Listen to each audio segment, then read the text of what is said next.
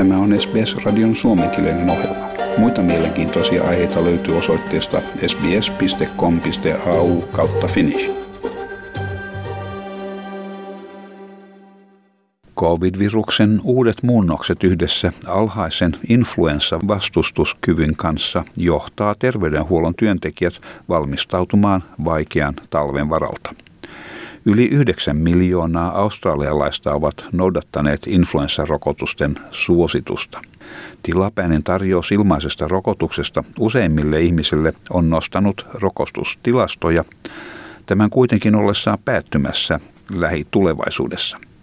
Ihmisiä kannustetaan rokottautumaan pian sen vielä ollessa ilmaista välttääkseen influenssan vakavia oireita.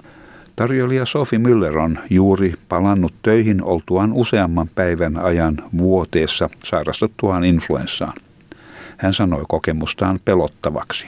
Hänestä tuntui, että hänen päänsä oli räjähtämässä ja yhdessä vaiheessa hän jo ajatteli lähtöä sairaalaan. I felt like my head was going to explode. It was really serious and I thought at one point I had to go to the hospital to be honest. So I was just like I felt like I was never going to recover. Yeah, it was very intense. 22-vuotias Sophie kertoo, että hän yksinkertaisesti ei ollut tullut käyneeksi rokotuksessa. Yhtenä tekijänä tässä saattaa olla koronapandemian yhteydessä syntynyt rokotusuupumus.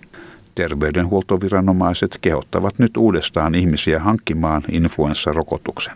Tässä New South Walesin terveydenhuollon tohtori McAnalty. Now's the time to get your flu shot. Uh, is around. It's going to be around for a few more weeks yet. Uh, give yourself the best protection because it takes a couple of weeks to work. Koronapandemian aiheuttamien sulkutilojen seurauksena influenssatapausten määrä laski ennätysalhaiseksi vuonna 2021. Tänä vuonna olemme nähneet yli 147 000 uutta tapausta. Yli 900 henkilöä on joutunut sairaalahoitoon verrattuna yhteen henkilöön viime vuonna. Tämän vuoden aikana kesäkuun 19. päivään mennessä kirjattiin myös 54 kuolemaa. Ja rokotus on ilmainen useimmille henkilöille. For this month, we got the government's um, free flu shot for the people even between the 5 to 65 years old. Joissakin osavaltioissa ilmaiset rokotukset loppuvat pian. Eräs 75-vuotias melbonelainen potilas joutui hiljattain sairaalaan sairastuttuaan influenssaan. Yleislääkäri Sean Yao kertoo, että monet hänen potilaistaan sanoivat influenssan oireiden olevan covidia pahempia. Even during the COVID pandemic, I did not have uh, old patients to go to admitted in the hospital. So this is how bad it is. Yeah, and lots of my patients complains actually the flu symptoms is much worse than COVID. Kotoaan käsin työskentelevä Phil de Sousa myöntää, että hän ei katsonut tarvitsevansa influenssarokotusta. Hän kuitenkin kertoi SBS-uutisten haastattelussa, että huomattuaan, miten useat ihmiset sairastuivat influenssaan, hänkin päätti hakeutua rokotukseen tänä viikonloppuna. Omikron-viruksen alamuunnos, mikä kykenee kiertämään rokotuksen luoman immuniteetin, on yleistymässä ja sen odotetaan kuormittavan sairaaloita entisestään. Siitä ennustetaan tulevan Victorian johtava muunnos, samoin kuin New South Walesissa ja Queenslandissa leviävä virus. Tohtori Sean Yao sanoo influenssan kiertävän yhdessä COVID-19 kanssa, ja tämä saattaa aiheuttaa runsaasti uusia tapauksia, varsinkin yhteisön haavoittuvaisten henkilöiden piirissä.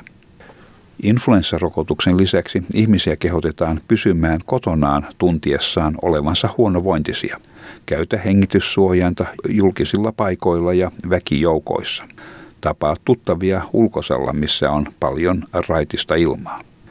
Influenssan aiheuttaa RNA-tyyppinen virus, mikä pääasiallisesti vaikuttaa hengityselimiin.